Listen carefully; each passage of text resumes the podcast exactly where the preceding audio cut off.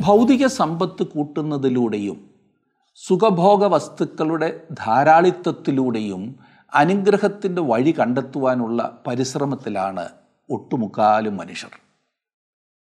ദൈവഭക്തിയും ആത്മീകതയും എല്ലാം ഈ അനുഗ്രഹങ്ങൾ ദൈവത്തിൽ നിന്നും പിടിച്ചു പറിക്കുവാനുള്ള ഉപാധിയായിട്ടാണ് മനുഷ്യർ കാണുന്നത്.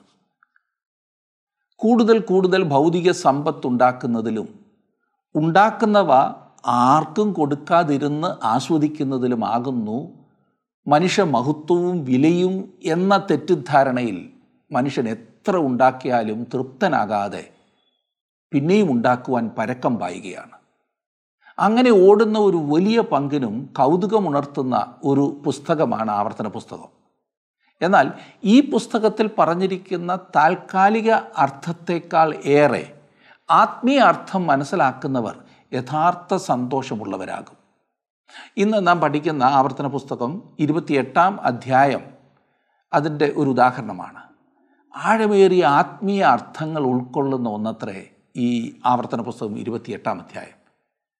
വ്യവസ്ഥകൾക്ക് വിധേയമായ അനുഗ്രഹവും ശാപവും എന്നത്ര ഈ അധ്യായത്തെ വിളിക്കുന്നത്. ഇസ്രായേലിന്റെ ഭാവി സംബന്ധിച്ച വിഷയം ഈ അധ്യായത്തിൽ തുടരുകയാണ്. ഉടമ്പടിയുടെ വ്യവസ്ഥ ഉൾക്കൊള്ളുന്ന ഭാഗം മോശ ഇവിടെ പ്രഖ്യാപിക്കുന്നു.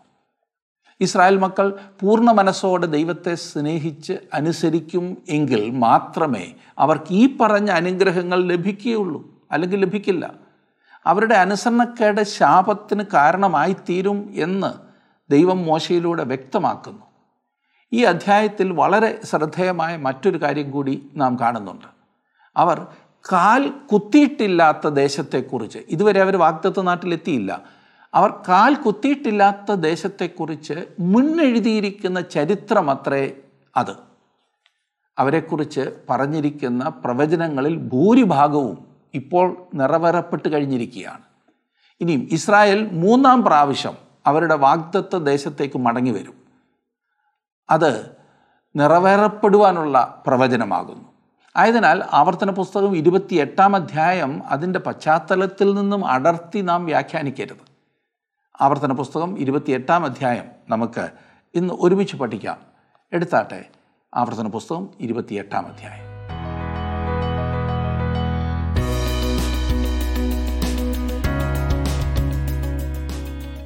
ഇരുപത്തി എട്ടാം അധ്യായത്തിന്റെ ഒന്നും രണ്ടും വാക്യങ്ങൾ ഞാനൊന്ന് വായിക്കാം. നിന്റെ ദൈവമായ യഹോവയുടെ വാക്ക് നീ ശ്രദ്ധയോടെ കേട്ട് ഞാൻ ഇന്ന് നിന്നോട് കൽപ്പിക്കുന്ന അവന്റെ സകല കൽപ്പനകളും പ്രമാണിച്ചു നടന്നാൽ നിന്റെ ദൈവമായ യഹോവ നിന്നെ ഭൂമിയിലുള്ള സർവജാതികൾക്കും മീതെ ഉന്നതമാക്കും.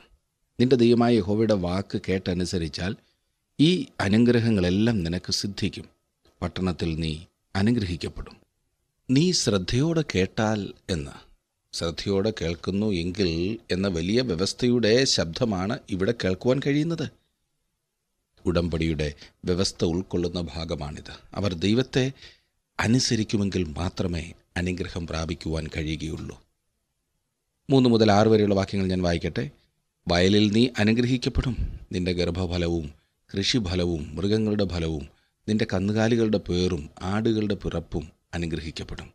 നിന്റെ കൊട്ടയും മാവ് കുഴയ്ക്കുന്ന തൊട്ടിയും അനുഗ്രഹിക്കപ്പെടും. അകത്ത് വരുമ്പോൾ നീ അനുഗ്രഹിക്കപ്പെടും. പുറത്തു പോകുമ്പോൾ നീ അനുഗ്രഹിക്കപ്പെടും. എത്ര മനോഹരമായി തോന്നുന്നില്ലേ? ഈ ഭാഗം വായിക്കുമ്പോൾ നിങ്ങൾ അത്ഭുതപ്പെട്ടേക്കാം. കാരണം ഇവിടെ പന്ത്രണ്ട് ശാപങ്ങൾ പറഞ്ഞിട്ടുണ്ട്. എന്നാൽ ആറ് അനുഗ്രഹങ്ങളെ സൂചിപ്പിച്ചിട്ടുള്ളൂ ഇതിന്റെ കാരണം എന്താണെന്ന് നിങ്ങൾക്കറിയാമോ? ഇതിന്റെ ബാക്കി അനുഗ്രഹങ്ങൾ എവിടെ കണ്ടെത്തുവാൻ കഴിയും എന്ന് ഞാൻ പറയട്ടെ? നമ്മുടെ കർത്താവ് തന്റെ ഗിരിപ്രഭാഷണം എപ്രകാരമാണ് ആരംഭിച്ചത്? ആത്മാവിൽ ദരിദ്രരായവർ ഭാഗ്യവാന്മാർ സ്വർഗരാജ്യം അവർക്കുള്ളത് എന്ന് പറഞ്ഞുകൊണ്ടാണല്ലോ. മറ്റ് ഭാഗ്യവചനങ്ങൾ തുടരുന്നത് നാം കാണുന്നുണ്ട്. ഇപ്രകാരം പ്രസംഗം ആരംഭിച്ചാൽ വിദ്യാസമ്പന്നരായ ഇസ്രായേൽ ജനം ശ്രദ്ധിക്കുമായിരുന്നു. അവരുടെ ദീർഘമായ ചരിത്രത്തിന് ശേഷം ഉണ്ടാകുന്ന അനുഗ്രഹത്തെക്കുറിച്ചാണ് അവർ കേൾക്കുന്നത്. അതെ അപ്പോൾ അവർ രണ്ട് പ്രാവശ്യമേ പ്രവാസത്തിലേക്ക് പോയി കഴിഞ്ഞിരുന്നുള്ളൂ. ലോകത്തിന്റെ പല ഭാഗത്തേക്കും ചിതറിപ്പോകുന്നതായ വേറൊരു പ്രവാസത്തിലേക്ക് അവർ പോകുവാനിരിക്കുന്നതേയുള്ളായിരുന്നു. അവർ അനുസരിക്കുന്ന പക്ഷം ധാരാളമായ അനുഗ്രഹങ്ങൾ അവർക്ക് വാഗ്ദാനം ചെയ്തിരിക്കുന്നു. ഇനിയും മുൻപോട്ട് നോക്കി പതിമൂന്നും പതിനാലും വാക്യങ്ങൾ. അതുവരെയുള്ളിടത്തൊക്കെ അനുഗ്രഹങ്ങൾ പറഞ്ഞിരിക്കുന്നത് വായിച്ചു നോക്കിക്കാട്ടെ. പതിമൂന്നും പതിനാലും ഞാൻ വായിക്കട്ടെ. ഞാൻ ഇന്ന് നിന്നോട് ആജ്ഞാപിക്കുന്ന നിന്റെ ദൈവമായ യഹോവയുടെ കൽപ്പനകൾ കേട്ട് പ്രമാണിച്ച് നടന്നാൽ യഹോവ നിന്നെ വാലല്ല തലയാക്കും. നീ ഉയർച്ച തന്നെ പ്രാപിക്കും. താഴ്ച പ്രാപിക്കുകയില്ല ഞാൻ ഇന്ന് നിന്നോട് ആജ്ഞാപിക്കുന്ന വചനങ്ങളിൽ യാതൊന്നെങ്കിലും വിട്ട അന്യദൈവങ്ങളെ പിന്തുടർന്ന് സേവിപ്പാൻ നീ ഇടത്തോട്ടോ വലത്തോട്ടോ മാറരുത്. അനുസരണക്കേടിന്റെ ഫലം ശാപമായിരിക്കും എന്നാണ് ഇവിടെ പറയുന്നത്. പതിനഞ്ചാം വാക്യം എന്നാൽ നീ നിന്റെ ദൈവമായ യഹോവയുടെ വാക്ക് കേട്ട് ഞാൻ ഇന്ന് നിന്നോട് ആജ്ഞാപിക്കുന്ന അവന്റെ കൽപ്പനകളും ചട്ടങ്ങളും പ്രമാണിച്ച് നടക്കാഞ്ഞാൽ ഈ ശാപമൊക്കെയും നിനക്ക് വന്നു ഭവിക്കും ഇതും വ്യവസ്ഥയുടെ അടിസ്ഥാനത്തിലാണെന്ന് ഇവിടെയും നമുക്ക് കാണുവാൻ കഴിയും. ഇനിയും തിരുവചനത്തിലെ ശ്രദ്ധേയമായ ഒരു ഭാഗമാണ് നാം കാണുവാൻ പോകുന്നത്. ഇസ്രായേലിന്റെ മുന്നെഴുതിയ ചരിത്രമാണത്. ഇസ്രായേൽ മക്കൾ ദേശത്ത് നിന്ന് മൂന്ന് പ്രാവശ്യം വിട്ടുപോകേണ്ടതായി വരുമെന്ന് മൂന്ന് പ്രാവശ്യം അവരെ മടക്കിക്കൊണ്ട് വരുമെന്നുമുള്ള പ്രവചനങ്ങൾ ഇവിടെ കാണുന്നു.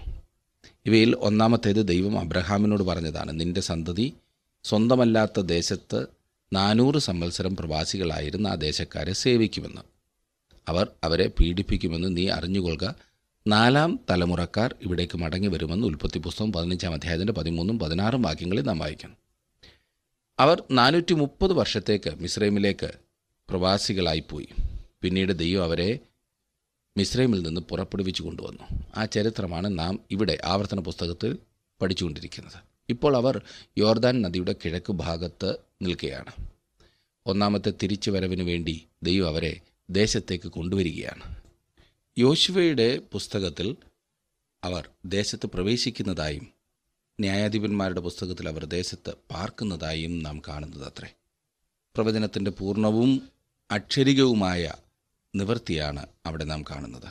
അവർ ദേശത്ത് പ്രവേശിക്കുന്നതിന് മുമ്പ് തന്നെ രണ്ടാമത് ദേശത്തു നിന്ന് പുറത്താക്കുന്നതിനെക്കുറിച്ച് സൂചിപ്പിച്ചിരിക്കുന്നു. ഇത് വളരെ ശ്രദ്ധേയമായ ഒരു അധ്യായമാണ്. മുപ്പത്തി രണ്ട് മുതൽ മുപ്പത്തിനാല് വരെയുള്ള വാക്യങ്ങൾ ഞാനൊന്ന് വായിക്കാം. ശ്രദ്ധിച്ചാട്ട് മുപ്പത്തിരണ്ടാം വാക്യം. നിന്റെ പുത്രന്മാരും പുത്രിമാരും അന്യജാതിക്ക് അടിമകളാകും. നിന്റെ കണ്ണ് ഇടവിടാതെ അവരെ നോക്കിയിരുന്ന് ക്ഷീണിക്കും. എങ്കിലും നിന്നാൽ ഒന്നും സാധിക്കയില്ല. നിന്റെ കൃഷിഫലവും നിന്റെ അധ്വാനമൊക്കെയും നീ അറിയാത്ത ജാതിക്കാർ അനുഭവിക്കും. നീ എല്ലാ നാളും ബാധിതനും പീഡിതനുമാകും. നിന്റെ കണ്ണാലെ കാണുന്ന കാഴ്ചയാൽ നിനക്ക് ഭ്രാന്ത് പിടിക്കും. ഈ വാക്യം കൃത്യമായി യഹൂദിയിലെ അവസാനത്തെ രാജാവായ സിതക്കിയാവിന്റെ ജീവിതത്തിൽ നിവർത്തിയായി. അവന്റെ പുത്രന്മാർ അവൻ കാൺകെ കൊല്ലപ്പെടുകയും അവന്റെ കണ്ണ് പൊട്ടിക്കുകയും ചെയ്തു. നിസ്സഹായനും കണ്ണ് പൊട്ടിയവനുമായി അവനെ ബാബേൽ പ്രവാസത്തിലേക്ക് കൊണ്ടുപോവുകയാണ് ഉണ്ടായത്. മുപ്പത്തിയഞ്ച് മുതൽ മുപ്പത്തിയേഴ് വരെയുള്ള വാക്യങ്ങളിൽ നാം വായിക്കുന്നത് സൗഖ്യം ആകാത്ത പരുക്കളാൽ യഹോവ നിന്നെ ഉള്ളങ്കാൽ തുടങ്ങി നെറുക വരെ ബാധിക്കും. യഹോവ നിന്നെയും നീ നിന്റെ മേൽ ആക്കിയ രാജാവിനെയും നീയാകട്ടെ നിന്റെ പിതാക്കന്മാരാകട്ടെ അറിഞ്ഞിട്ടില്ലാത്ത ഒരു ജാതിയുടെ അടുക്കൽ പോകുമാറാക്കും. അവിടെ നീ മരവും കല്ലുമായ അന്യദൈവങ്ങളെ സേവിക്കും. യഹോവ നിന്നെ കൊണ്ടുപോകുന്ന സകല ജാതികളുടെയും ഇടയിൽ നീ സ്തംഭനത്തിനും പഴഞ്ചൊല്ലിനും പരിഹാസത്തിനും വിഷയമായിത്തീരും. ഇത് വരുവാനിരിക്കുന്ന ബാബൽ പ്രവാസത്തെക്കുറിച്ചുള്ള സൂചനയാണ്. ഇന്ന് അത് ചരിത്ര സത്യമായിരിക്കുന്നു എന്ന് നമുക്കറിയാം. രാജാക്കന്മാരുടെ പുസ്തകവും ദിനവൃത്താന്ത പുസ്തകങ്ങളും പഠിക്കുമ്പോൾ നാം അതിനെക്കുറിച്ച് കൂടുതലായി പഠിക്കുന്നത് അത്രേ ഇതെല്ലാം എന്തുകൊണ്ടാണ് അവർക്ക് സംഭവിച്ചത്? അവരുടെ അനുസരണക്കേടാണ് അതിന് കാരണം. ദൈവ വ്യവസ്ഥ വെച്ചിട്ടുണ്ട്. നിങ്ങൾ അനുസരിച്ചാൽ അനുഗ്രഹം പ്രാപിക്കും. അനുസരിക്കാതിരുന്നാൽ നിങ്ങളെ ദേശത്തു നിന്ന് നീക്കിക്കളയും. ഇത് സ്വാഭാവികമാണ്. വളരെ സ്വാഭാവികമായിട്ടുള്ള ഒരു കാര്യം. ഇസ്രായേൽ ജനത്തെ ബാബേൽ പ്രവാസത്തിൽ നിന്ന് മടക്കിക്കൊണ്ടുവന്നു അവരുടെ മടങ്ങി വരവിനെക്കുറിച്ച് ഇസ്രായുടെയും നെഹമ്യാവിന്റെയും പുസ്തകങ്ങളിൽ രേഖപ്പെടുത്തിയിട്ടുണ്ട്. ഹഗായി സെക്രിയാവ് മലാഖി എന്നീ പ്രവാചകന്മാരുടെ പുസ്തകത്തിൽ അവർ ദേശത്തേക്ക് മടങ്ങി വരുന്ന ചരിത്രം രേഖപ്പെടുത്തിയിട്ടുണ്ട്. അവരുടെ മടങ്ങി വരവിനെക്കുറിച്ചുള്ള രണ്ടാമത്തെ പ്രവചനമാണിത്. ഇതും അക്ഷരികമായി നിവർത്തിയായിരിക്കുന്നു. റോമിന്റെ ആക്രമണം മൂലമാണ് ഇസ്രായേൽ ജാതി മൂന്നാമത് ചിതറിപ്പോകുവാനിടയായത്. ഇത് പ്രവചനത്തിൽ കൂടി വിവരിച്ചിരിക്കുന്നു. നാൽപ്പത്തി എട്ടാം വാക്യമാണ് ഇനിയും വായിക്കാൻ പോകുന്നത്. ഇരുപത്തിയെട്ടിന്റെ നാൽപ്പത്തെട്ട്. യഹോവ നിന്റെ നേരെ അയക്കുന്ന ശത്രുക്കളെ നീ വിശപ്പോടും ദാഹത്തോടും നഗ്നതയോടും എല്ലാ ഞെരുക്കത്തോടും കൂടെ സേവിക്കും. നിന്നെ നശിപ്പിക്കും വരെ അവൻ നിന്റെ കഴുത്തിലൊരു ഇരുമ്പ് നുഖം വയ്ക്കും. അവൻ നിന്റെ കഴുത്തിൽ ഒരു ഇരുമ്പ് നുഖം വയ്ക്കും എന്നുള്ള പ്രവചനം ഉരുക്ക് ഭരണകൂടം എന്നറിയപ്പെടുന്ന റോമ സാമ്രാജ്യത്തിൽ കൂടി നിവർത്തിയായി. യഹോവ ദൂരത്തു നിന്ന് ഭൂമിയുടെ അറുതിയിൽ നിന്ന് ഒരു ജാതിയെ കഴുകൻ പറന്നു വരുന്നതുപോലെ നിന്റെ മേൽ വരുത്തും. അവർ നീ അറിയാത്ത ഭാഷ പറയുന്ന ജാതിയെന്ന് നാൽപ്പത്തി ഒൻപതാം വാക്യത്തിൽ നാം വായിക്കുന്നു. പടിഞ്ഞാറ് നിന്നും വന്ന റോമാക്കാർ എബ്രായ ഭാഷയിൽ നിന്നും വളരെ വ്യത്യസ്തമായ ഭാഷയാണ് സംസാരിച്ചിരുന്നത്. അവർ വളരെ ദൂരത്തിൽ നിന്നുമാണ് വന്നത്. എബ്രായ ഭാഷ പൗരസ്ത്യ ഭാഷകളുമായി ബന്ധപ്പെട്ടതായിരുന്നു. ഗ്രീക്ക് പാശ്ചാത്യ ഭാഷയും നീ അറിയാത്ത ഭാഷ പറയുന്ന ജാതി എന്നാണ് ദൈവം പറയുന്നത്. കഴുകന്റെ ചിഹ്നമുള്ള കൊടി റോമാക്കാർ വഹിച്ചിരുന്നു എന്നത് രസകരം തന്നെ. കഴുകന്റെ ചിഹ്നം റോമാക്കാരുടെ ഇടയിൽ കണ്ടപ്പോൾ ഇസ്രായേൽക്കാരന് ഈ പ്രവചനത്തിന്റെ കാര്യം മനസ്സിലായി എന്നത്ര ഞാൻ ചിന്തിക്കുന്നത്. ദൈവത്തിന്റെ വചനം എത്ര കൃത്യമായിട്ടാണ് നിറവേറുന്നത്? ഇന്ന് അത് എത്ര സത്യമായിരിക്കുന്നു? അൻപത് മുതൽ അൻപത്തി മൂന്ന് വരെയുള്ള വാക്യങ്ങളിലേക്ക് നാം വരുമ്പോൾ അൻപതാം വാക്യം നോക്കിക്കാട്ടെ. വൃദ്ധനെ ആദരിക്കുകയോ ബാലനോട് കനിവ് തോന്നുകയോ ചെയ്യാത്ത ഉഗ്രമുഖമുള്ള ജാതി. നീ നശിക്കും വരെ അവർ നിന്റെ മൃഗഫലവും നിന്റെ കൃഷിഫലവും തിന്നും. അവർ നിന്നെ നശിപ്പിക്കും വരെ ധാന്യമോ വീഞ്ഞോ എണ്ണയോ നിന്റെ കന്നുകാലികളുടെ പേരോ ആടുകളുടെ പിറപ്പോ ഒന്നും നിനക്ക് ശേഷിപ്പിക്കുകയില്ല. നിന്റെ ദേശത്തെല്ലായിടവും നീ ആശ്രയിച്ചിരിക്കുന്ന ഉയരവും ഉറപ്പുമുള്ള മതിലുകൾ വീഴും വരെ അവർ നിന്റെ എല്ലാ പട്ടണങ്ങളിലും നിന്നെ നിരോധിക്കും. നിന്റെ ദൈവമായ യഹോവ നിനക്ക് തന്ന നിന്റെ ദേശത്തെല്ലായിടവുമുള്ള നിന്റെ എല്ലാ പട്ടണങ്ങളിലും അവർ നിന്നെ നിരോധിക്കും. അൻപത്തിമൂന്നാം വാക്യം കൂടി നോക്കിക്കാട്ടെ. ശത്രു നിന്നെ ഞെരുക്കുന്ന ഞെരുക്കത്തിലും നിരോധനത്തിലും നിന്റെ ദൈവമായ യഹോവ നിനക്ക് തന്നിരിക്കുന്ന നിന്റെ ഗർഭഫലമായ പുത്രന്മാരുടെയും പുത്രിമാരുടെയും മാംസം നീ തിന്നും. ഭയങ്കരമായിരിക്കുന്നില്ലേ? അനുസരണക്കേട് കൊണ്ടുണ്ടാകുന്ന വിപത്തുകൾ നോക്കണേ. ജോസിഫസ് എന്ന ചരിത്രകാരൻ അമ്മമാർക്ക് തങ്ങളുടെ കുഞ്ഞുങ്ങളെ ഉപേക്ഷിക്കേണ്ടി വന്നതിനെക്കുറിച്ചും കുഞ്ഞുങ്ങളുടെ മാംസം അമ്മമാർ തന്നെ ഭക്ഷിക്കേണ്ടതായി വന്നതിനെക്കുറിച്ചും പറഞ്ഞിട്ടുണ്ട്. ജനം മരിച്ചു. അവരുടെ ശവശരീരം പട്ടണത്തിൽ ശേഖരിച്ചു. അവർക്കവയെ മതിലിന് മുകളിൽ കൂടി പുറത്തു കളയേണ്ടതായി വന്നു. ഈ പ്രവചനം എത്ര അക്ഷരീയമായി നിവർത്തിയായിരിക്കുന്നു എന്ന കാര്യം ഞാൻ ഓർപ്പിക്കട്ടെ. ഇസ്രായേൽ ജനം ഇപ്പോൾ ലോകത്തിന്റെ എല്ലാ ഭാഗത്തും ചിതറപ്പെട്ടിരിക്കുകയാണ്. പിന്നെ പറയുന്നു യഹോവ നിന്നെ ഭൂമിയുടെ ഒരറ്റം മുതൽ മറ്റേ അറ്റം വരെ സർവജാതികളുടെയും ഇടയിൽ ചിതറിക്കും. അവിടെ നീയും നിന്റെ പിതാക്കന്മാരും അറിഞ്ഞിട്ടില്ലാത്തവയായി മരവും കല്ലും കൊണ്ടുള്ള അന്യ ദൈവങ്ങളെ നീ സേവിക്കും. അറുപത്തിനാലാം വാക്യമാണ് ഞാൻ വായിച്ചത്. ഈ ചിതറിപ്പോക്കിൽ നിന്ന് അവർ പ്രവചനപ്രകാരം മടങ്ങി വന്നിട്ടില്ല. അത് ഇനിയും നിറവേറ്റപ്പെടേണ്ടതായിരിക്കുന്നു. അവർ ദേശം വിട്ടു പോകുമെന്ന് മൂന്ന് പ്രവചനങ്ങളാണ് പറയുന്നത്. മടങ്ങി വരുമെന്നുള്ളതിനെക്കുറിച്ച് മൂന്ന് പ്രവചനങ്ങളുമുണ്ട്. അവർ രണ്ട് പ്രാവശ്യം മടങ്ങി വന്നു എന്നാൽ മൂന്നാം പ്രാവശ്യം അവർ മടങ്ങി വന്നിട്ടില്ല. അങ്ങനെ പ്രവചനങ്ങൾ നമുക്ക് ലഭിക്കുന്നു. ആറ് പ്രവചനങ്ങൾ. അവയിൽ അഞ്ചെണ്ണം അക്ഷരികമായി നിറവേറപ്പെട്ട് കഴിഞ്ഞു. ആറാമത്തെ പ്രവചനത്തെ സംബന്ധിച്ച് നിങ്ങൾ എന്താണ് വിചാരിക്കുന്നത്? ഇതും അക്ഷരികമായി നിറവേറപ്പെടും എന്ന് മറക്കരുത്. ദൈവം തന്റെ വാക്ക് താൻ പറഞ്ഞതുപോലെ തന്നെ നിവർത്തിക്കും. താങ്കളുടെ വിലപ്പെട്ട നിർദ്ദേശങ്ങളും അഭിപ്രായങ്ങളും പ്രാർത്ഥനാ വിഷയങ്ങളും ഇന്ന് തന്നെ ഞങ്ങളെ വിളിച്ചറിയിക്കുക. വിളിക്കേണ്ട number eight two eight one three eight four four five five.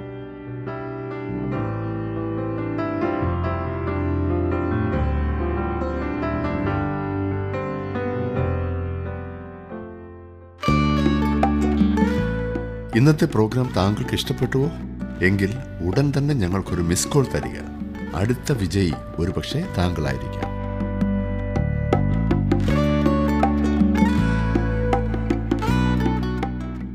അറുപത്തി അഞ്ചും അറുപത്താറും അറുപത്തേഴും വാക്യങ്ങൾ ഞാൻ വായിക്കട്ടെ. ഞാൻ ഈ അധ്യായത്തിന്റെ അവിടെ നിന്നും ഇവിടെ നിന്നുള്ള വാക്യങ്ങളാണ് വായിക്കുന്നത്. ബാക്കി വാക്യങ്ങൾ നിങ്ങൾ ശ്രദ്ധിച്ചു വായിക്കുമല്ലോ. ആ ജാതികളുടെ ഇടയിൽ നിനക്ക് സ്വസ്ഥത കിട്ടുകയില്ല. നിന്റെ കാലിന് വിശ്രാമ സ്ഥലമുണ്ടാകുകയില്ല അവിടെ യഹോവ നിനക്ക് വിറയ്ക്കുന്ന ഹൃദയവും മങ്ങുന്ന കണ്ണും നിരാശയുള്ള മനസ്സും തരും. നിന്റെ ജീവൻ നിന്റെ മുമ്പിൽ തൂങ്ങിയിരിക്കും. രാവും പകലും നീ പേടിച്ചു പാർക്കും. പ്രാണഭയം നിന്നെ വിട്ടുമാറുകയില്ല. നിന്റെ ഹൃദയത്തിൽ നീ പേടിച്ചുകൊണ്ടിരിക്കുന്ന പേടി നിമിത്തവും നീ കണ്ണാലെ കാണുന്ന കാഴ്ച നിമിത്തവും നേരം വെളുക്കുമ്പോൾ സന്ധ്യയായെങ്കിൽ കൊള്ളായിരുന്നു എന്നും സന്ധ്യാകാലത്ത് നേരം വെളുത്തെങ്കിൽ കൊള്ളായിരുന്നു എന്നും നീ പറയും. നൂറ്റാണ്ടുകളായി യഹൂദന്മാർക്ക് അനുഭവിക്കേണ്ടി വന്നിട്ടുള്ള പീഡനങ്ങളിൽ കൂടി ഇവയെല്ലാം എത്ര ശരിയായി നിവൃത്തിയായിരിക്കുന്നു എന്നോർക്കണം. അവരുടെ നിരന്തരമായുള്ള അനുസരണക്കേടാണ് ഇതിനെല്ലാം കാരണം. അവർക്ക് വിശ്രമമില്ല വിറയ്ക്കുന്ന ഹൃദയങ്ങളാണുള്ളത്. സന്ധ്യയായെങ്കിൽ കൊള്ളായിരുന്നു എന്ന് രാവിലെയും നേരം വെളുത്തെങ്കിൽ കൊള്ളായിരുന്നു എന്ന് സന്ധ്യാസമയത്തും പറയുന്ന സ്ഥിതിയൊന്നോർത്തു നോക്കൂ കഷ്ടമാണല്ലേ? എന്നെ ശ്രദ്ധിക്കുന്ന പ്രിയ സുഹൃത്തെ ദൈവവചനം സത്യമാണ്. ഇവിടെ എന്ത് നല്ല പാഠമാണ് നമുക്ക് ലഭിക്കുന്നത്? അനുസരിക്കുവാനുള്ള വലിയ ആഹ്വാനമില്ലേ? ദേശത്തു നിന്നും ചിതറപ്പെട്ട ജനത്തോട് സുവിശേഷം അറിയിപ്പാൻ ഇത് നമുക്ക് പ്രേരണ നൽകേണ്ടതാണ്. കർത്താവായ യേശു ക്രിസ്തുവിന്റെ സുവിശേഷം യഹൂദനും യവനനും ഒരുപോലെയുള്ളതാണ്. അത് സകല ജാതികളുടെയും ഇടയിൽ വിശ്വാസത്തിന് അനുസരണത്തിന് കാരണമാകും. ദൈവ കരുതലിനെക്കുറിച്ച് ആവർത്തിച്ച് പറയുന്നതാണ് ഇരുപത്തിയൊൻപതാം അധ്യായത്തിലേക്ക് വരുമ്പോൾ നാം കാണുന്നത്. പലസ്തീനിയൻ ഉടമ്പടിയുടെ മുഖവരെയാണ് ഈ അധ്യായത്തിൽ നമുക്ക് ലഭിക്കുന്നത്. ഇരുപത്തൊൻപതും മുപ്പതും അധ്യായങ്ങളാണ് പലസ്തീനിയൻ ഉടമ്പടി എന്ന് കരുതുന്നത്. വാസ്തവത്തിൽ ഉടമ്പടി മുപ്പതാം അധ്യായത്തിന്റെ ആദ്യ പത്തു വാക്യങ്ങളിലാണ് അടങ്ങിയിരിക്കുന്നത്. ഇരുപത്തിയൊൻപതാം അധ്യായം അതിന്റെ മുഖവരെയാണ്. ഹോരബിൽ ഇസ്രായേൽ മക്കളോട് ചെയ്തിട്ടുള്ള നിയമം മോശയുടെ ന്യായപ്രമാണം എന്നറിയപ്പെടുന്ന പത്ത് കൽപ്പനകളാണ്. എന്നാൽ ഇവിടെ ദൈവം അവരോട് ചെയ്യുവാൻ പോകുന്ന നിയമം ദേശത്തോട് ബന്ധപ്പെട്ടതാണ്. അതിനെ പലസ്തീനിയൻ ഉടമ്പടി എന്ന് പേർ പറയുന്നു. അവർ ദേശത്ത് പ്രവേശിക്കുന്നതിന് തൊട്ടു മുമ്പാണ് ദൈവം അവരോട് ഈ നിയമം ചെയ്യുന്നത്. ഇരുപത്തൊൻപതാം അധ്യായത്തിന്റെ ഒന്നാം വാക്യം ഞാനൊന്ന് വായിക്കാം. മോശ എല്ലാ ഇസ്രായേലിനെയും വിളിച്ചുകൂട്ടി പറഞ്ഞു എന്തെന്നാൽ യഹോവ മിശ്രീൻ ദേശത്ത് വെച്ച് നിങ്ങൾ കാണുക ഫറവോനോടും അവന്റെ സകല ഭൃത്യന്മാരോടും അവന്റെ സർവദേശത്തോടും ചെയ്തത് ഒക്കെയും നിങ്ങൾ കണ്ടുവല്ലോ. ഈ കാര്യങ്ങൾക്കെല്ലാം അവർ സാക്ഷ്യം വഹിച്ചപ്പോൾ ഈ ജനം ഒരുപക്ഷെ ശിശുക്കളോ ബാലന്മാരോ ആയിരുന്നിരിക്കാം. അതെ കാദേശ് ബർണയിലെ പരാജയത്തിന് ശേഷം അവർ മരുഭൂമിയിൽ ചുറ്റിക്കറങ്ങി വന്നപ്പോൾ അവരുടെ ജനത്തിലെ ഏറ്റവും പ്രായം കൂടിയവർക്ക് ഏകദേശം അറുപത് വയസ്സായിരിക്കും പ്രായമുള്ളത്. പഴയ തലമുറയിലെ ശേഷിച്ചിരിക്കുന്നവർ യോശുവയും കാലേബും മാത്രമായിരുന്നു. രണ്ടും മൂന്നും വാക്യങ്ങളിൽ നാം കാണുന്നു നിങ്ങൾ കണ്ണാലെ കണ്ട വലിയ പരീക്ഷകളും അടയാളങ്ങളും മഹാത്ഭുതങ്ങളും തന്നെ. എങ്കിലും തിരിച്ചറിയുന്ന ഹൃദയവും കാണുന്ന കണ്ണും കേൾക്കുന്ന ചെവിയും യഹോവ നിങ്ങൾക്ക് ഇന്ന് വരെയും തന്നിട്ടില്ല. ഈ അടയാളങ്ങളെല്ലാം കണ്ടിട്ടും ഇപ്പോഴും അവർ ഗ്രഹിക്കുന്നില്ല. അതിനെക്കുറിച്ച് യശയ പ്രവാചകൻ വളരെ കാര്യങ്ങൾ പറഞ്ഞിട്ടുണ്ട്. റോമാലേഖനത്തിൽ പൗലോസ് അപ്പോസ്തോലനും ഇസ്രായേൽ ജാതിയുടെ അന്ധതയെക്കുറിച്ച് പറഞ്ഞിരിക്കുന്നു. ദൈവം അവർക്ക് ഇന്ന് വരെ ഗാഠനിദ്രയും കാണാത്ത കണ്ണും കേൾക്കാത്ത ചെവിയും കൊടുത്തു എന്ന് എഴുതിയിരിക്കുന്നുവല്ലോ. റോമാലേഖനം പതിനൊന്നാം അധ്യായത്തിന്റെ എട്ടാം വാക്യം. അവർ ഗ്രഹിക്കുവാൻ ദൈവം അനുവദിക്കുന്നില്ല എന്നാണോ അതിന്റെ അർത്ഥം? ഒരിക്കലുമല്ല അവർ കണ്ണുണ്ടായിട്ടും കാണാത്തവരായി തീർന്നിരിക്കുന്നു. ദൈവം നമ്മുടെ ഹൃദയ കണ്ണുകളെ പ്രകാശിപ്പിക്കേണ്ടതായിട്ടുണ്ട്. ഇന്ന് നാം മനസ്സിലാക്കിയിരിക്കേണ്ട ഒരു വലിയ സംഗതിയാണത്. സ്ത്രീ പുരുഷന്മാരുടെ ചെവികളെയും കണ്ണുകളെയും ദൈവം തുറക്കാത്തിടത്തോളം അവർക്ക് സുവിശേഷം ശ്രവിക്കുവാൻ കഴിയുകയില്ല. അവർക്ക് വാക്കുകൾ കേൾക്കുവാൻ കഴിയും എന്നാൽ സുവിശേഷം ഗ്രഹിക്കുവാൻ തക്കവണ്ണം അവർക്ക് അത് കേൾക്കുവാൻ കഴിയുകയില്ല. താൻ അവരെ അവർ ആയിരുന്ന അവസ്ഥയിൽ വിട്ടുകളഞ്ഞു എന്ന് ദൈവം പറയുന്നു. അവർക്ക് ദൈവത്തെങ്കിലേക്ക് തിരിയുവാനുള്ള യാതൊരു ആഗ്രഹവുമില്ലായിരുന്നു. ജീവനുള്ള സത്യ ദൈവവുമായുള്ള സമ്പർക്കം അവർ വിച്ഛേദിച്ചു കളഞ്ഞു. അതിനാൽ ദൈവം അവരെ അവരുടെ അവിശ്വാസത്തിൽ വിട്ടുകളഞ്ഞു നാലാം വാക്യം ഞാൻ നാൽപ്പത് സംവത്സരം നിങ്ങളെ മരുഭൂമിയിൽ നടത്തി. നിങ്ങൾ ഉടുത്തിരുന്ന വസ്ത്രം ജീർണിച്ചില്ല. കാലിലെ ചെരുപ്പ് പഴകിയിട്ടുമില്ല. ഒരു ജോഡി ചെരുപ്പ് കൊണ്ട് നാൽപ്പത് വർഷക്കാലം തുടർച്ചയായി നടന്നിട്ടും അത് പഴകിയില്ല എന്ന കാര്യം ചിന്തിച്ചു നോക്കുക. ഇവിടെ മോശ അവരുടെ മരുഭൂമിയിൽ കൂടിയുള്ള യാത്രയെക്കുറിച്ച് വിവരിക്കുന്നു. അത് അവരുടെ കണ്ണുകളെ തുറക്കുവാൻ കാരണമാകണമായിരുന്നു എന്നും അവൻ സൂചിപ്പിക്കുന്നു. തങ്ങളുടെ കണ്ണിന് മുൻപിൽ ദൈവം എന്തെങ്കിലും അതിശയം പ്രവർത്തിച്ചെങ്കിലേ തങ്ങൾ വിശ്വസിക്കുകയുള്ളൂ എന്ന് ഇന്ന് അനേകരും പറയാറുണ്ട്. അതെ ഈ ഇസ്രായേൽ മക്കൾ നാൽപ്പത് വർഷക്കാലം അത്ഭുതങ്ങൾ അത്ഭുതങ്ങൾ തന്നെ കണ്ടുകൊണ്ടിരുന്നു. അത് അനുഭവിച്ചിരുന്നു. എന്നിട്ടും അവർ വിശ്വസിച്ചില്ല. തെളിവില്ലാത്തത് കാരണമല്ല ജനങ്ങൾ അവിശ്വാസികളായിരിക്കുന്നത്. അവർ ചുറ്റുപാടിലും കാണുന്ന കാര്യങ്ങൾ കൊണ്ടോ വേദപുസ്തകത്തിൽ നിന്ന് വായിക്കുന്ന ചില കാര്യങ്ങൾ കൊണ്ടോ അല്ല അവിശ്വാസികളായിരിക്കുന്നത്. പ്രശ്നം ആന്തരികമാണ്. ജന്മന ദൈവത്തോട് ശത്രുത്വമുള്ളതുകൊണ്ടാണ് മനുഷ്യർ അവിശ്വാസികളായിരിക്കുന്നത്. ദൈവകാര്യങ്ങൾ ഗ്രഹിക്കുന്നതിന് അവർക്ക് കഴിയില്ല. മനുഷ്യഹൃദയത്തിന്റെ ചിത്രം ദൈവം ഇവിടെ നൽകുന്നു. ജഡത്തിന്റെ ചിന്ത ദൈവത്തോട് ശത്രുത്വമാകുന്നു. അത് ദൈവത്തിന്റെ ന്യായപ്രമാണത്തിന് കീഴ്പ്പെടുന്നില്ല എന്ന് നാം കാണുന്നു. കീഴ്പ്പെടുവാൻ കഴിയുന്നതുമല്ല. ജഡസ്വഭാവമുള്ളവർക്ക് ദൈവത്തെ പ്രസാദിപ്പിപ്പാൻ കഴിവില്ല. ന്യായപ്രമാണത്തിന് കീഴിൽ ആയിരത്തി അഞ്ഞൂറ് വർഷക്കാലം ഇസ്രായേൽ ജനത്തെ ദൈവം പരിശോധിച്ചതിന് ശേഷമാണ് പൗലോസ് അപ്പോസ്തോലൻ ഇതെഴുതിയത്. മനുഷ്യ സ്വഭാവത്തിന്റെ എത്ര വിചിത്രമായ ചിത്രമാണ് ഇവിടെ നമുക്ക് ലഭിക്കുന്നത്. ജഡസ്വഭാവമുള്ളവർക്ക് ദൈവത്തെ പ്രസാദിപ്പിക്കാൻ കഴിയുകയില്ല. ദൈവത്തിന്റെ അത്ഭുതകരമായ കരുതലിനെ ഓർപ്പിക്കുവാനായി മോശ അവരുടെ ചരിത്രം അവർക്ക് ആവർത്തിച്ചു കൊടുക്കുന്നു. നോക്കണേ നിയമത്തിന്റെ മുഖവരയായിട്ടാണ് ഇത് പറഞ്ഞിരിക്കുന്നത്. അനുഗ്രഹങ്ങൾ അനുസരണത്തെ ആശ്രയിച്ചിരിക്കുന്നു എന്ന് ഞാൻ വീണ്ടും പറയട്ടെ. അത് വളരെ സ്വാഭാവികമായ കാര്യമാണ്. പലസ്തീനിയൻ നിയമം വ്യവസ്ഥയില്ലാത്തതാണെന്ന കാര്യം ഓർക്കുക. എന്നാൽ അവരുടെ അനുസരണം അനുസരിച്ചിരിക്കും ദേശത്ത് അവർക്ക് പാർക്കുവാൻ കഴിയുന്നത്.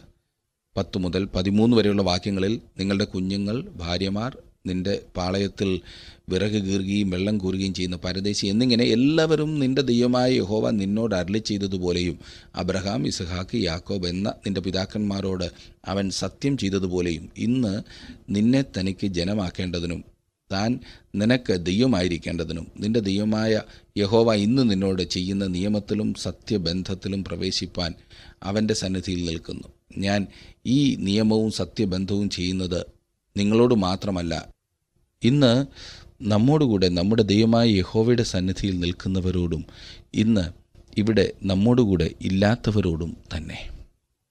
നോക്കണേ അനുസരണക്കേടിന്റെ ഫലങ്ങൾ നിയമത്തോടുള്ള അനുസരണക്കേട് ജനത്തെയും ദേശത്തെയും ബാധിക്കുന്നതാണെന്ന് മോശ പറയുന്നതുണ്ട്. ഒരു പ്രവചനം പോലെ തോന്നുന്നു ഇതല്ലേ? കാരണം ഇസ്രായേൽ ജനം ദൈവത്തിന്റെ നിയമം ഉപേക്ഷിച്ച് കളയുകയാണ് ചെയ്തത്. ഇനിയും ഞാൻ ഇരുപത്തിരണ്ട് മുതൽ ഇരുപത്തിയാറ് വരെയുള്ള വാക്യങ്ങൾ ഒന്ന് വായിക്കട്ടെ. ഇരുപത്തി രണ്ട് മുതൽ. യഹോവ അവിടെ വരുത്തിയ രോഗങ്ങളും യഹോവ തന്റെ കോപത്തിലും ക്രോധത്തിലും സോതോം ഗോമേറ അദ്മ സബോയിം എന്ന പട്ടണങ്ങളെ മറിച്ചു കളഞ്ഞതുപോലെ വിതയും വിളയും ഇല്ലാതെയും പുല്ലുപോലും മുളയ്ക്കാതെയും ഗന്ധകവും ഉപ്പും കത്തിയിരിക്കുന്ന ദേശമൊക്കെയും കാണുമ്പോൾ യഹോവ ഈ ദേശത്തോട് ഇങ്ങനെ ചെയ്തതെന്ത്? ഈ മഹാക്രോധാഗ്നിയുടെ കാരണം എന്ത് എന്ന് സകല ജാതികളും ചോദിക്കും.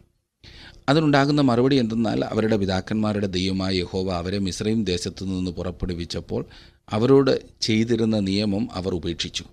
തങ്ങൾ അറിയുകയോ തങ്ങൾക്ക് നിയമിച്ചു കിട്ടുകയോ ചെയ്തിട്ടില്ലാത്ത അന്യ ദൈവങ്ങളെ അവർ ചെന്ന് സേവിക്കുകയും നമസ്കരിക്കുകയും ചെയ്തു. അതുകൊണ്ട് ഈ പുസ്തകത്തിൽ എഴുതിയിരിക്കുന്ന ശാപമൊക്കെയും ഈ ദേശത്തിന്മേൽ വരുത്തുവാൻ തക്കവണ്ണം യഹോവയുടെ കോപം അതിന്റെ നേരെ ജ്വലിച്ചു. ഇവിടെ യഹോവ ഈ ദേശത്തോട് ഇങ്ങനെ ചെയ്തത് എന്ത് ഈ മഹാക്രോധാഗ്നിയുടെ കാരണം എന്ത് എന്ന് സകല ജാതികളും ചോദിക്കും എന്ന് ഇവിടെ പറഞ്ഞിരിക്കുന്ന ആ കാര്യം ശ്രദ്ധിച്ചാട്ട് വാസ്തവത്തിൽ പാലും തേനും ഒഴുകുന്ന ദേശം എന്ന് പറഞ്ഞിരിക്കുന്ന ദേശം ഇന്ന് ഏറ്റവും മോശമായ ഒന്നത്രേ. അതിനുള്ള കാരണം പണ്ട് മോശ പറഞ്ഞത് തന്നെയാണ്. അവരുടെ പിതാക്കന്മാരുടെ ദൈവമായ യഹോവ അവരോട് ചെയ്തിരുന്ന നിയമം അവർ ഉപേക്ഷിച്ച് കളഞ്ഞു എന്നതാണ് അതിന്റെ കാരണം. ദേശവും ജനവും ഒന്നിച്ചു പോകുന്നു. മോശയുടെ ന്യായപ്രമാണ വ്യവസ്ഥിതി ആ പ്രത്യേക ദേശത്തോട് ബന്ധപ്പെട്ടതാണ്. അത് ആ ജനത്തിന് വേണ്ടി മാത്രമല്ല ആ ദേശത്തിന് വേണ്ടിയും കൂടിയുള്ളതാണ്. അത് അറിഞ്ഞിരിക്കേണ്ട കാര്യമാണ്. നമ്മുടെ കർത്താവിന്റെ കാലത്ത് ഒലിവുമല വൃക്ഷങ്ങൾ കൊണ്ട് നിറഞ്ഞിരുന്ന ഒരു സ്ഥലമായിരുന്നു. ദേശം പിടിച്ചെടുക്കാൻ വന്ന ശത്രുക്കൾ വൃക്ഷങ്ങൾ മുഴുവൻ മുറിച്ച് ദേശം ശൂന്യമാക്കി കളഞ്ഞു ദൈവത്തിന്റെ ന്യായവിധി ജനങ്ങളുടെ മേൽ മാത്രമല്ല ദേശത്തിന്മേലും വരുന്നു. ഞാൻ ആ ഒടുവിലത്തെ രണ്ട് വാക്യങ്ങൾ കൂടി വായിക്കട്ടെ ഇരുപത്തേഴ് ഇരുപത്തെട്ടും. യഹോവ കോപത്തോടും ക്രോധത്തോടും വലിയ വെറുപ്പോടും കൂടെ അവരെ അവരുടെ ദേശത്തു നിന്ന് പറിച്ചു കളയും ഇന്നുള്ളതുപോലെ അവരെ മറ്റൊരു ദേശത്തേക്ക് തള്ളിവിടുകയും ചെയ്തു.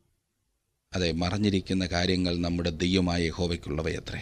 വെളിപ്പെട്ടിരിക്കുന്നവയോ നാം ഈ ന്യായപ്രമാണത്തിന്റെ സകല വചനങ്ങളും അനുസരിച്ച് നടക്കേണ്ടതിന് എന്നേക്കും നമുക്കും നമ്മുടെ മക്കൾക്കും ഉള്ളവയാകുന്നു.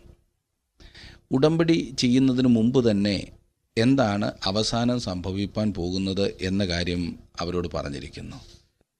ഓരോ മനുഷ്യനും പ്രത്യേകം ഓർത്തിരിക്കേണ്ട അതിപ്രധാനമായ ഒരു വാക്യമത്രേ ഇരുപത്തിയൊൻപതാം അധ്യായത്തിന്റെ ഒടുവിൽ നാം വായിക്കുന്നത്. ഇത് അടിയിൽ വരയിട്ട് നാം പ്രത്യേകം ശ്രദ്ധിക്കേണ്ടതാണ്. ഇന്ന് അനേകരും അസ്വസ്ഥരായിരിക്കുന്നത് തങ്ങൾക്ക് മറഞ്ഞിരിക്കുന്ന പല കാര്യങ്ങളെക്കുറിച്ചും വ്യക്തമാക്കി കൊടുക്കാത്തതാണ്.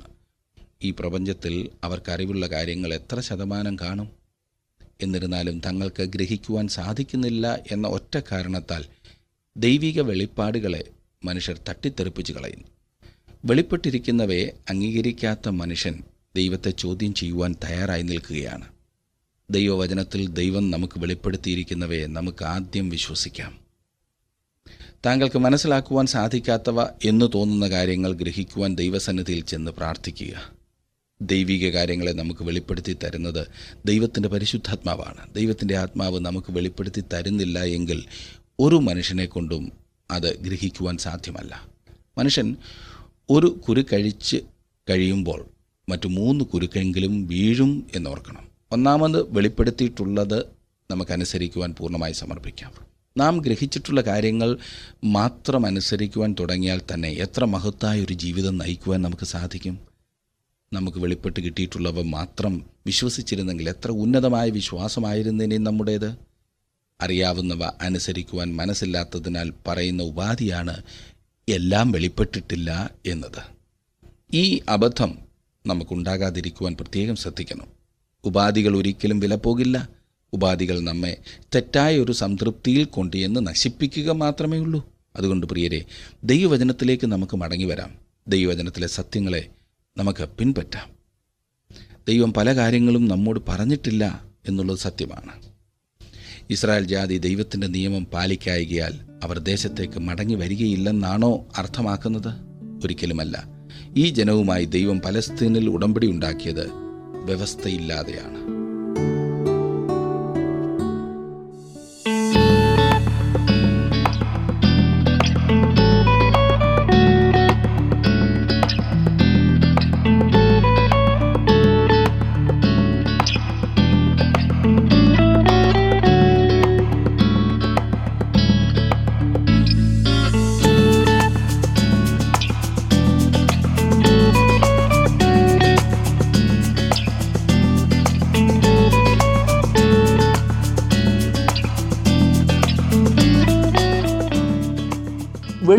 വെളിപ്പെടുത്തിയിട്ടില്ലാത്ത കാര്യങ്ങൾ അറിയുവാനാണ് മനുഷ്യന് ഏറെ താല്പര്യം. എന്നാൽ ദൈവം പറയുന്നത് മറഞ്ഞിരിക്കുന്നവ യഹോവയ്ക്കുള്ളതാകുന്നു എന്നത്രേ.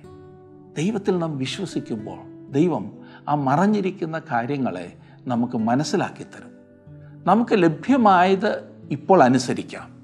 അതിനായി ദൈവം നിങ്ങളെ ഓരോരുത്തരെ സഹായിക്കട്ടെ അനുഗ്രഹിക്കട്ടെ എന്ന് പ്രാർത്ഥിക്കുന്നു. ദൈവം നിങ്ങളോട് കൂടെ ഇരിക്കട്ടെ. ടി ഡബ്ല്യു ആർ ജീവസന്ദേശം ബൈബിൾ പഠനങ്ങൾ അടങ്ങിയ മീഡിയ പ്ലെയർ ലഭ്യമാണ്. ഇത് ആവശ്യമുള്ളവർ സ്ക്രീനിൽ കാണുന്ന നമ്പറുകളിൽ ഞങ്ങളുമായി ബന്ധപ്പെടുക.